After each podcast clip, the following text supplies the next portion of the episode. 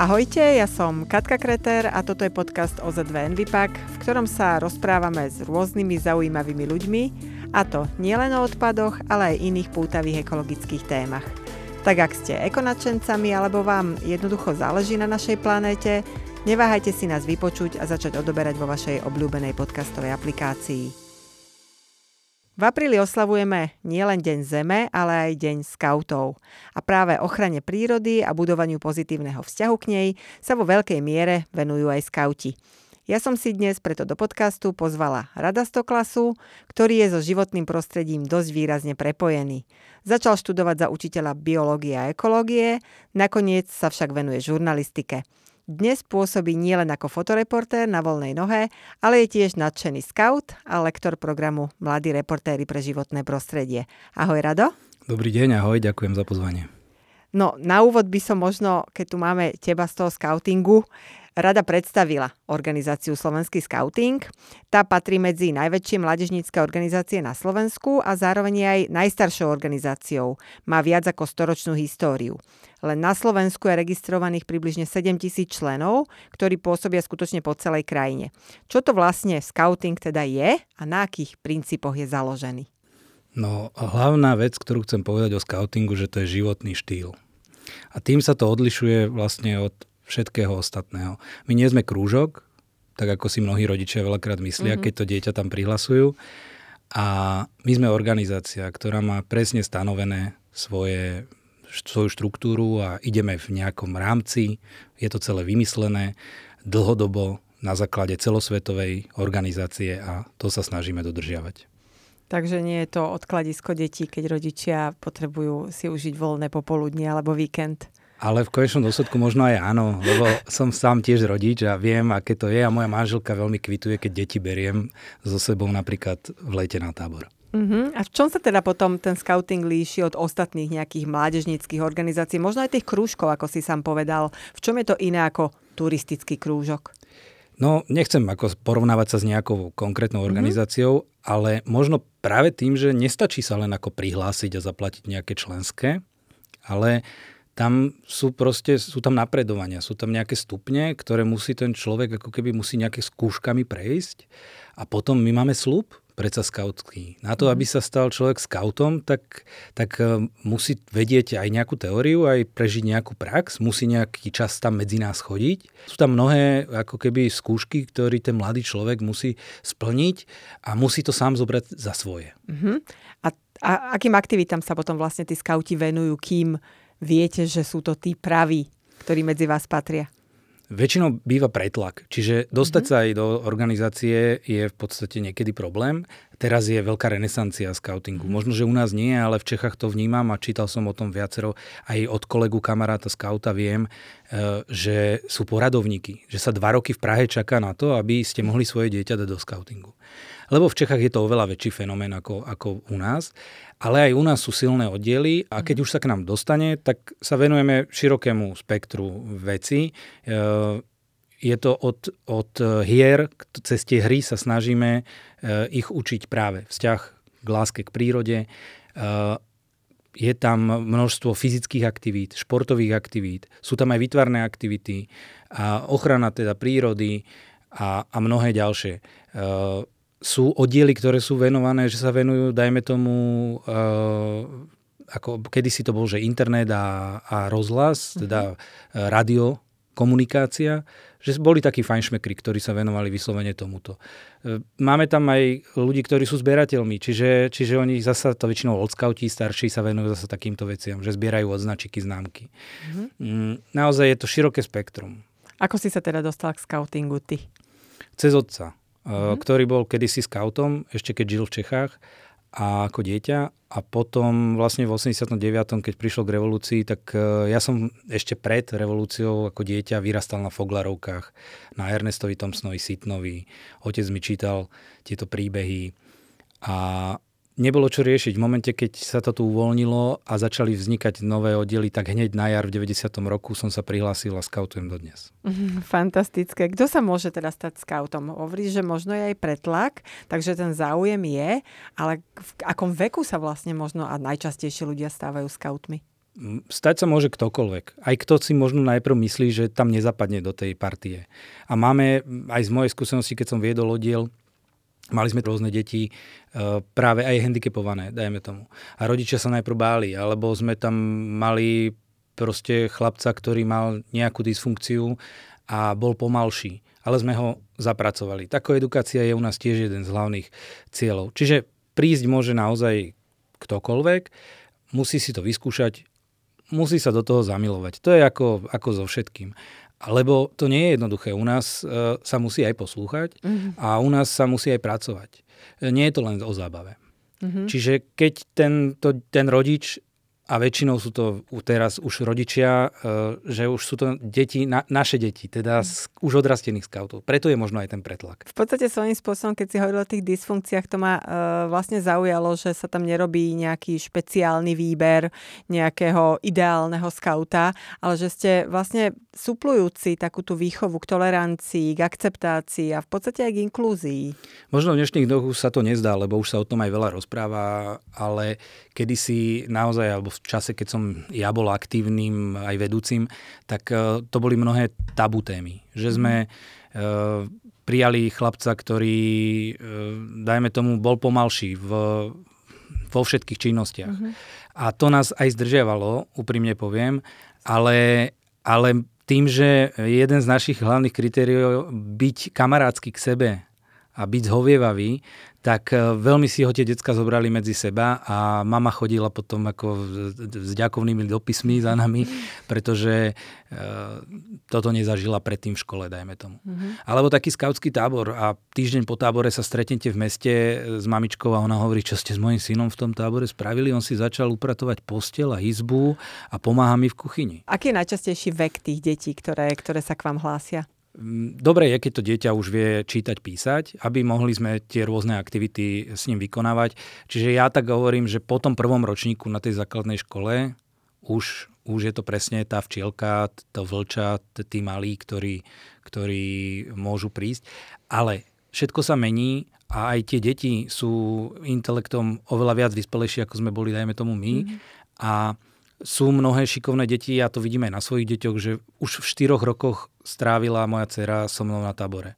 E, niekoľko nocí a v piatich rokoch už tam bola ešte viac a od šiestich rokov chodí proste na, na celý tábor. Áno, rozumiem tomu, že bol som tam ako otec, ale takýchto malých detí sme tam mali už viacero. Mm-hmm možno taká otázka, že ten nábor alebo niečo podobné, akým spôsobom sa to rieši? Že je to naozaj len, že poznám niekoho, čo je v scoutingu, páči sa mi, keď o tom rozpráva, prihlasím aj moje dieťa, alebo dieťa má kamoša v škole, ktorého otec, detko, teta, ktokoľvek tomu vedie. Je to nejakým ústnym podaním, že počul som, alebo robia sa vyslovene nejaké nábory, alebo reklama, alebo niečo podobné? Myslím, že tie referencie sú najlepšie tak mm-hmm. práve týmto ústnym podaním, keď je, príde dieťa z nejakej akcie do domov rozpráva o tom rodičovi tak zanietene, mm-hmm. že mhm. sa to prenesie na neho a on to potom porozpráva niekomu v práci, že, že to dieťa prežilo pekný víkend na nejakej výprave. A to je jedna z možností, ale robievame aj nábory. Sú, alebo sú verejné akcie, kde pomáhame. Scouting veľa e, znie ako prekonávanie komfortnej zóny. Ty si to sám vlastne už časti naznačil, že to nie je len o tej zábave, ale je to aj o práci a nejakom posúvaní sa vpred. Čo všetko môžu vlastne tie deti dnes zažiť v tých skautských oddieloch? Áno, je to tak, lebo keď ste v lese na tom tábore a prídete na zelenú luku, tak si musíte najprv postaviť mm. miesto, kde budete spať. A ako druhé, čo staviate, staviate kuchyňu, aby ste sa mohli najesť, potom latrínu a iné dôležité e, budovy, alebo ako to nazvať. A bez pomoci tých detí, alebo chodia veľakrát, tí, zastupujú tým rodičia, tie menšie deti, by to nešlo. Čiže e, veľakrát to končí tým, že decka chcete dnes obed, ale nemáme čím kúriť v piecke, takže musíme ísť na drevo. A oni frflú, aj ja som frflal, je to prirodzené. Ale potom, keď sa človek do tej práce aj zahryzne a je tam veľa zábavy či to preložíme vždy nejakou hrou, nejakou súťažou, potom sa k tej práci zase vrátime. Nie sú to žiadne galeje, nie je to žiaden pracovný tábor. Mm, jasné, tomu rozumiem. Možno taká tá moja eko, eko otázka, pretože to sú veci, ktoré mňa tak zvyknú zaujímať najviac. E, keď prídete na zelenú lúku, postavíte tábor, ste tam nejaký čas, asi to nie je jeden, dva dní, lebo to by bolo dosť akože neefektívne robiť tábor. Ten tábor potom zrušíte tak, že tam zostane zelená lúka? Snažíme sa to spraviť tak, aby tá lúka zostala ešte v lepšom stave, ako keď sme prišli predtým. Možno to znie trúfalo, ale veľakrát vyčistíme aj okolie, e, ktoré sa tam nachádza a napríklad, čo sa týka palivového dreva, tak e, roky máme takú dohodu s lesakmi, máme zakázané rúbať teda stromy, ktoré stoja, ale čistíme les od toho napadaného. Uh-huh. Vyčistíme potok, vyčistíme studničku, dáme ju do, do perfektného stavu a áno, tráva býva zašlapaná, ale ohnisko zakrieme tak, že ani nepoznáte, že tam predtým ako oheň bol. A chodíme naozaj, chodíme turnusovo, práve preto, aby sme e, ten, ten jeden priestor a tu aj našu energiu na to stávanie a, a všetky tie pohonné hmoty, ktoré sa minú pri dovezení toho materiálu, aby sme minimalizovali aj ten vplyv na životné prostredie. So scoutmi sa nám, mne určite spájajú bobrici. Veľa si to poviem, prisvojili aj iné, iné tábory a ja sama som bola v turistickom krúžku a Bobrikov sme teda sa snažili držať. Ja som myslím, že ťa to neprekvapí, mala problém najmä s boblikom mlčania, ale dala som to. Je to len mýtus, ktorý sa traduje, alebo je to nejakým základom a musia všetci tí, ktorí sa stanú alebo chcú stať scoutmi, prejsť týmito stupňami a získať čo najviac týchto bobríkov, až potom sú prijatí medzi skautov? Mm, nie je to žiaden mýtus.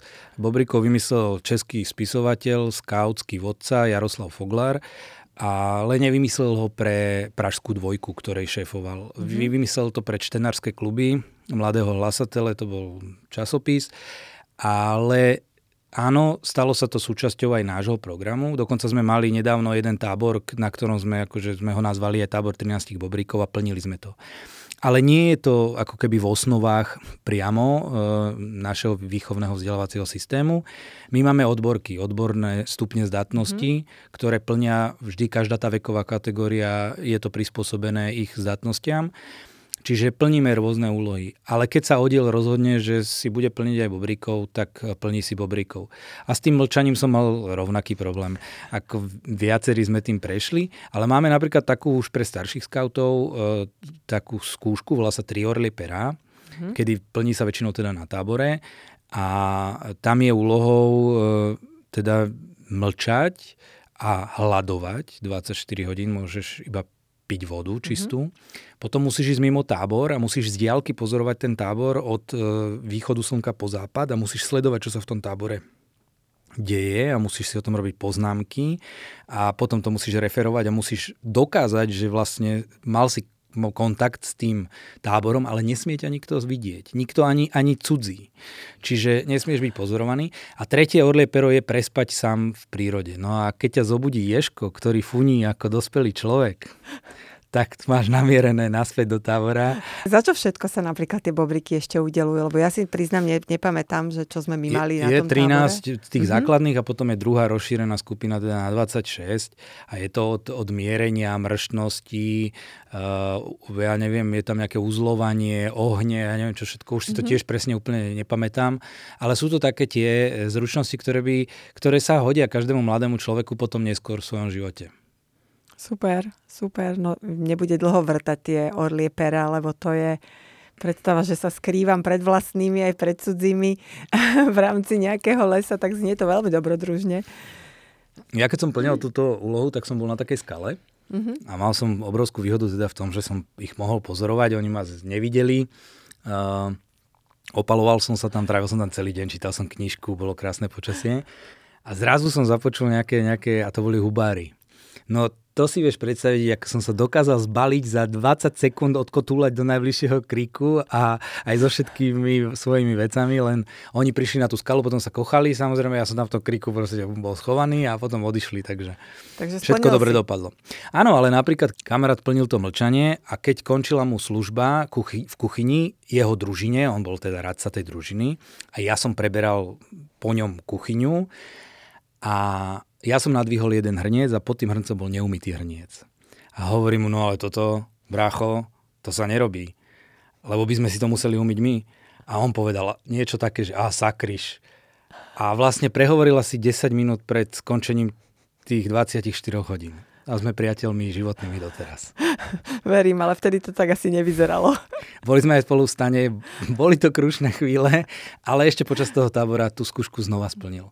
Ale bol taký férový, a obidvaja sme boli takí férovi, že sme to priznali mm-hmm. a spravil to ešte raz. Fantastické.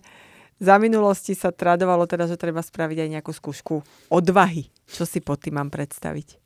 Tak je to zasa prispôsobené e, deťom e, veku. veku. Uh-huh. A v podstate ide o nejakú cestu lesom, ktorá je vytýčená buď sviečkami, alebo z mhm. bezpečnostných dôvodov už teraz nejakými modernejšími e, svetielkami a na konci je nejaký predmet, ktorý musí človek alebo sa zapíše do nejakej knihy a musí sa vrátiť zasa naspäť do tábora. A v tejto obmene sa to nejako robí a záleží, aké je osadenstvo tábora a koľko tam máš k dispozícii tých roverov, tých starších scoutov, ktorí ti pomôžu, ktorí potom tam, dajme tomu, strašia alebo akože strážia a v tú najnevhodnejšiu chvíľu si kýchnú a to najmenšie dieťa, ktoré sa najviac bojí, tam zrovna je a potom je z toho plač, niekedy, niekedy je z toho radosť. Je to rôzne. Keď sa splnia tieto nejaké skúšky, bobríci, niečo, za to sa dávajú tie nášivky? Lebo teda skautské nášivky podľa mňa pozná každý. Tých nášiviek je na tej uniforme skautskej mm-hmm. viacero. Sú tam rôzne také, ktorým prislúchajú, ako keby sú vlastne to domovenka, kde hovoríme o tom, z akého mesta pochádza ten scout. Potom sú tam rôzne hodnosti, tak ako v podstate mm-hmm. u vojakov. Čiže, čiže máme takéto označenia. Je tam slubový odznak, to je najvzacnejší a najvzacnejší prvok mm-hmm. vlastne e, kroja. E, keď už scout teda splní tú nováčikovskú skúšku na začiatku, splniť nejaké tie úlohy, naučí sa uzlovať, poznávať prírodu, e, vyhodnotia vodcovia, že naozaj má na to, aby pokračoval, potom dajme tomu na prvý a druhý stupeň, lebo my nekončíme len tým, že niekto zloží slub, tak potom príde k tomu slavnostnej, tej slavnostnej chvíli a na väčšinou na tábore pri táborov, v táborovom kruhu pri ohni splní teda skautský slub. A potom sú tam rôzne ešte ďalšie odznaky, ktoré hovoria o tom, koľko rokov si v scoutingu, čiže tí, ktorí poznajú tú uniformu, tak si to vedia tak ako odčítať, že koľko mm-hmm. tých lipových lístkov tam má. A keď ja mám to výhodu, že už som šedivý, takže oni všetci vedia, že už som asi starší, ale u tých mladších vieš tak odhadnúť, že koľko sú v scoutingu. No a potom sú tam práve tieto odborné, odborné skúšky. Mm. Takže keď ja som napríklad fotograf alebo mám záľubu vo fotografovaní, tak si môžem spraviť odbornú skúšku fotografa. Alebo rada varíš a môžeš si urobiť skúšku kuchára. Prepadajú? Niekedy nesplnia nejaké Ale určite, skúšky? určite. Nie sú z toho frustrované tie decka? Nie, pretože my za tie roky v nich ako keby naučíme aj prehrávať. Mm-hmm. A to napríklad mňa život nenaučil. A to som sa musel naučiť scoutingu. V scoutingu som sa musel naučiť aj, aj prehrať tú hru, aj tú súťaž, aj nesplniť tú skúšku a potom sa mi oveľa ľahšie príjmali tie sklamania v živote. Mm-hmm. Tak vlastne aj, aj naučia skautov prehrávať, čo je súčasťou bežného života a tie zručnosti získavajú tie decka potom naozaj uplatniteľné aj v bežnom živote, nielen v okruhu svojich skautských kamarátov. Áno, lebo, lebo my ako najviac sa snažíme o napredovanie toho človeka. Mm-hmm. O to, aby, ako si už aj spomenula, aby tie svoje limity prekračoval. A aby, aby rástol. Aby, bol, aby to bol slušný človek, morálny, aby zároveň vedel pomôcť, e, vedel sa zachovať v každej životnej situácii čo najlepšie. Samozrejme, že dochádza k nejakým osobným, osobným nejakým krízám alebo, alebo zlyhaniam, ale to je prirodzené, sme predsa len ľudia. A vyriešia sa podľa toho, čo máš aké skúsenosti, tak sa vyriešia v rámci toho, tej skupiny, Z, týmu. Zaujímavé na tom scoutingu je naozaj to, že keď aj sa obzriem späť, 30 rokov, keď som začínal, a pozriem sa na tých chalanov, ktorí so mnou začínali, tak sú to väčšinou úspešní ľudia v dnešnej dobe. Mm-hmm. Čiže uh, aj to odriekanie, aj to plnenie nejakých úloh, aj to napredovanie, aj, aj to kamarátstvo a, a fair play hra mm-hmm. ťa pripravia do toho života tak, že potom zrazu začneš ako keby vyčnievať z toho davu a uplatňujú sa tí ľudia od právnikov cez umelcov, uh, politikov, je to rôzne. Čo by vlastne malo ako základ patriť k takej výbave skauta, keď ide do prírody. Aj to sa asi učia v skautingu, že s čím ísť, s čím neísť, ako sa obliecť, čo si vziať so sebou, čo si nikdy nebrať so sebou. Sú tam aj na toto nejaké možno reštrikcie, alebo tým pádom sa ak predbehnem vlastne tvoju odpoveď, možno aj tí ostatní, ktorí nie sú v skautingu, sa vedia od skautov naučiť, ako ísť do lesa a nezahynúť, ako si ty povedal.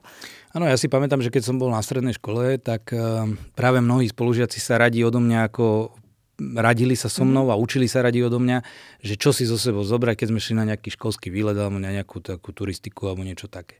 Čiže naozaj tým malým deckám tam radíme. A, ale vždy myslíme na to, že ako predvídať, aké bude mhm. počasie, byť pripravený do rôznych poveternostných podmienok. Čiže pláštenka, ej, prší pláž, ľudovo povedané, tá by tam ako mala byť. E, náhradné ponožky. Hej.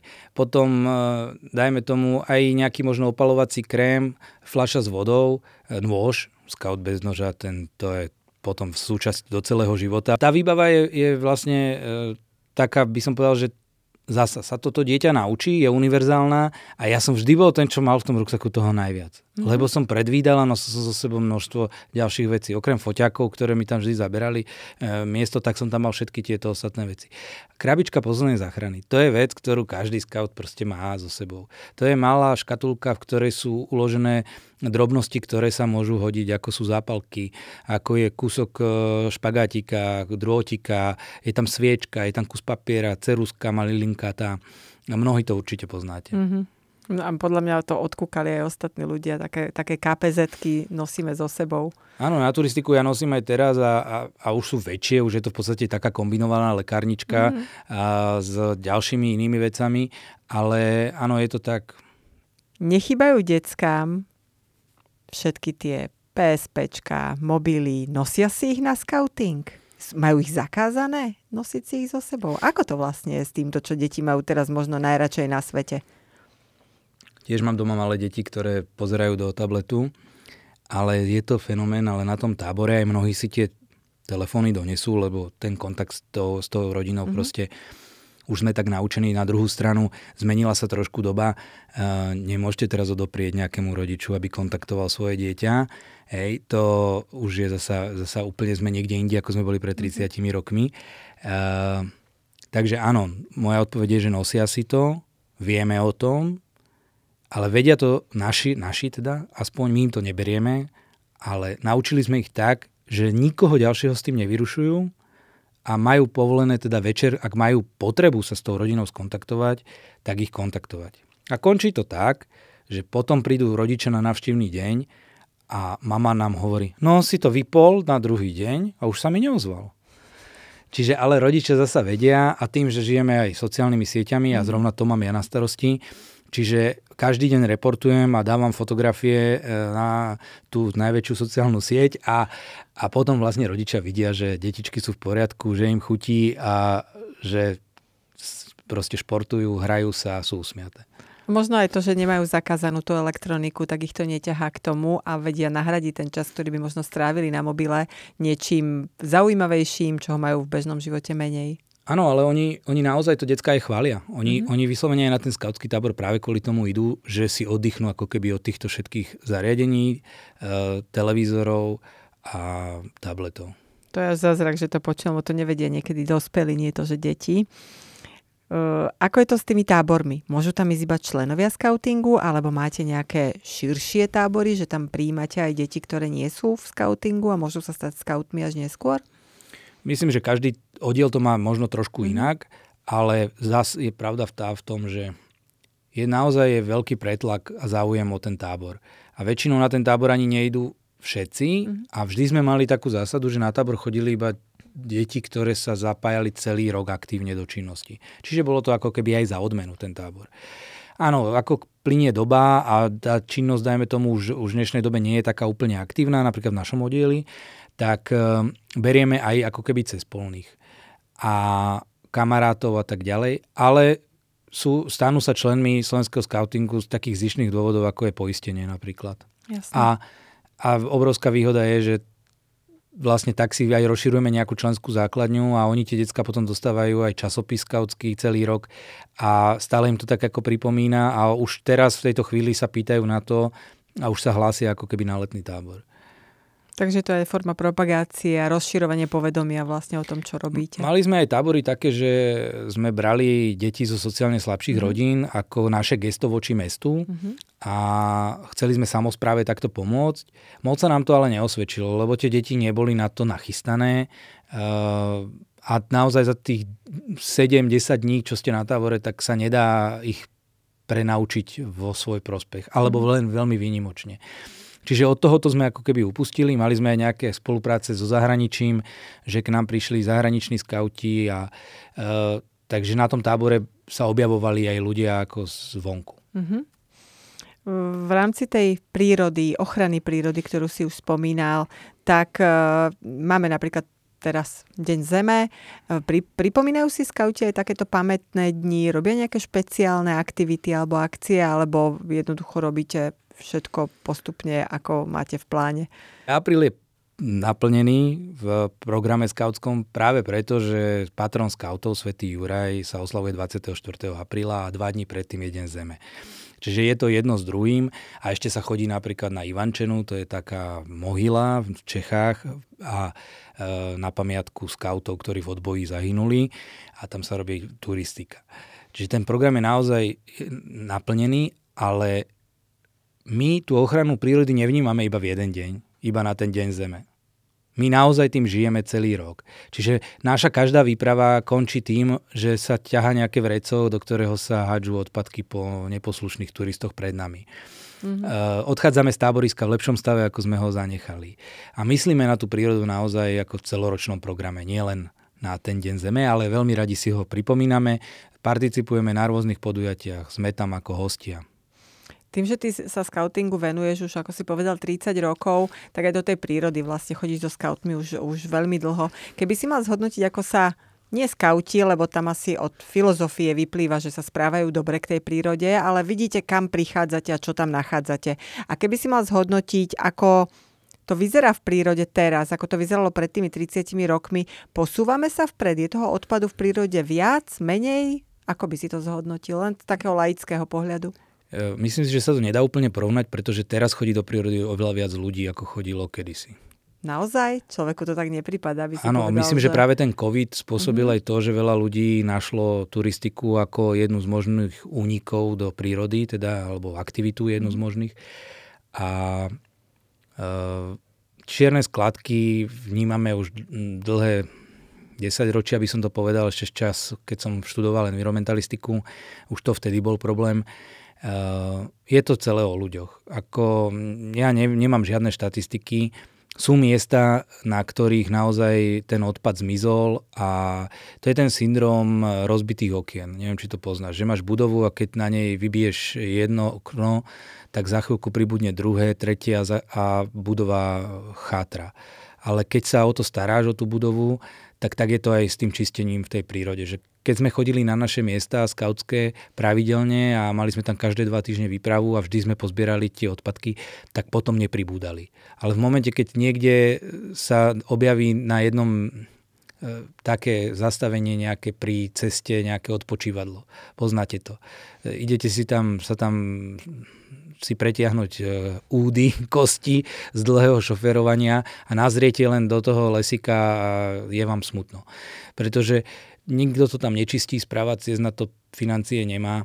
A keď už tam desiati zahodili tie odpadky, tak jedenáctý sa pridá. Keby to bolo vyčistené, tak si to nikto podľa mňa nedovolí. Alebo málo kto. Rovnakú skúsenosť vlastne máme aj my, že malá kopa pýta viac a že možno už prvým zásahom do toho prostredia, ako ovplyvniť ľudí, ako urobiť tú prevenciu, aby tam nevznikal odpad, je to, že sa to miesto vyčistí, lebo oveľa horšie sa zahodí ten prvý odpad, ako už keď sa iba pridáva. Takže s týmto súhlasím. Určite zaujímavý, zaujímavý poznatok, najmä kvôli tomu, že ja som to vnímala inak. Ja som mala pocit, že už dnes všetci sedia pred telkou, pozerajú Netflixy a podobné a do tej prírody chodia menej, ale e, pokiaľ budú chodiť viac, nevadí to, len aby ten neporiadok zo sebou zobrali naspäť. E, to čistenie prírody si podľa mňa mnohí zobrali za svoje. Aj dnes viem, že jedna kolegyňa spomínala, že idú čistiť e, prírodu, idú čistiť nejakú dolinu. Paradoxom teraz mi napadá, keď som bol v Nepále na turistike, tak ten nepalský chlapec do, dojedol balíček čipsov a hodil to pod seba. A teraz tam vidíš v pozadí tie 6, 7, 8 tisícovky a nechceš ani, ani, ani, ani zlomiť jeden steblo trávy a ten domáci urobí takúto vec. No tak som len čumel a som to po ňom zdvihol a, a, a niesol som to potom ďalšie dva týždne so sebou, ten obal. Hej, a možno si bol niekomu príkladom. Snáď. Veľa sme sa teda rozprávali o budovaní pozitívneho vzťahu k prírode, o tom, čo je scouting, pre koho je určený. Jedna z tých hlavných aktivít je práve ochrana prírody, ale nejak takto na záver, keby, mal, keby si mohol ešte zhodnotiť, že čo vlastne scouting prináša, prečo je dobrý, prečo je vlastne pridanou hodnotou pre tie decká, aj pre dospelých. Lebo formuje človeka. Snaží sa vychovať z neho samostatnú jednotku, ale takú, ktorá bude skôr pomáhať tým druhým a bude napredovať a nebude robiť hambu tejto spoločnosti. Skvelé, takže ja si myslím, že to je veľmi pekná bodka za scoutingom. Verím, že sme mnohých našich poslucháčov aj nadchli a budú sa obzerať okolo seba, kam sa prihlásiť alebo kam prihlásiť svoje deti. Ja ti veľmi pekne ďakujem za rozhovor. Ďakujem za pozvanie, bolo to príjemné. Ďakujem aj vám, že ste nás počúvali a ak sa vám náš podcast páči, budeme radi, keď si nás vypočujete aj na budúce. Prípadne nás začnete odoberať na Spotify či inej podcastovej platforme. Nech vám neuniknú žiadne nové epizódy.